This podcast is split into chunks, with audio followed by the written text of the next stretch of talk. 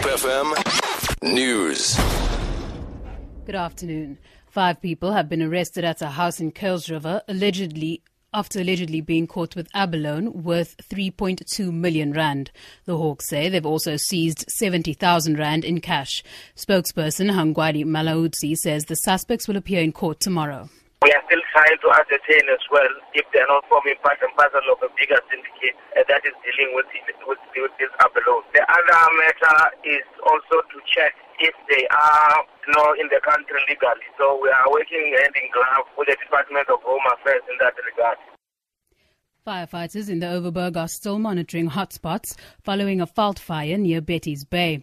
Fire Chief Lester Smith says they have several vehicles and air support on standby. The fire is not out yet. We have vehicles uh, still on the scene. We had a flare-up uh, earlier, and we've used two helicopters just to contain the fire again. The City of Cape Town says repairs to the gutted O R Tambo Community Hall in Khayelitsha could take several months.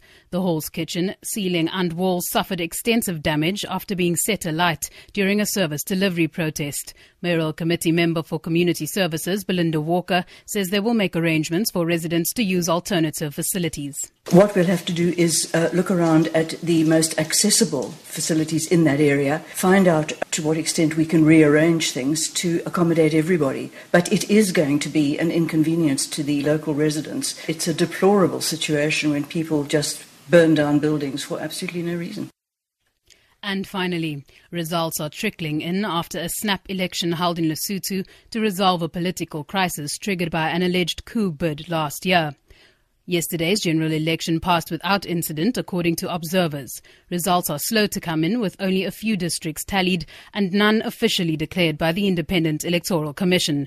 I E C official Ratabile Polo says they are counting the votes manually and it will take some time. For Good Hope F M News, I'm Danielle Buzet.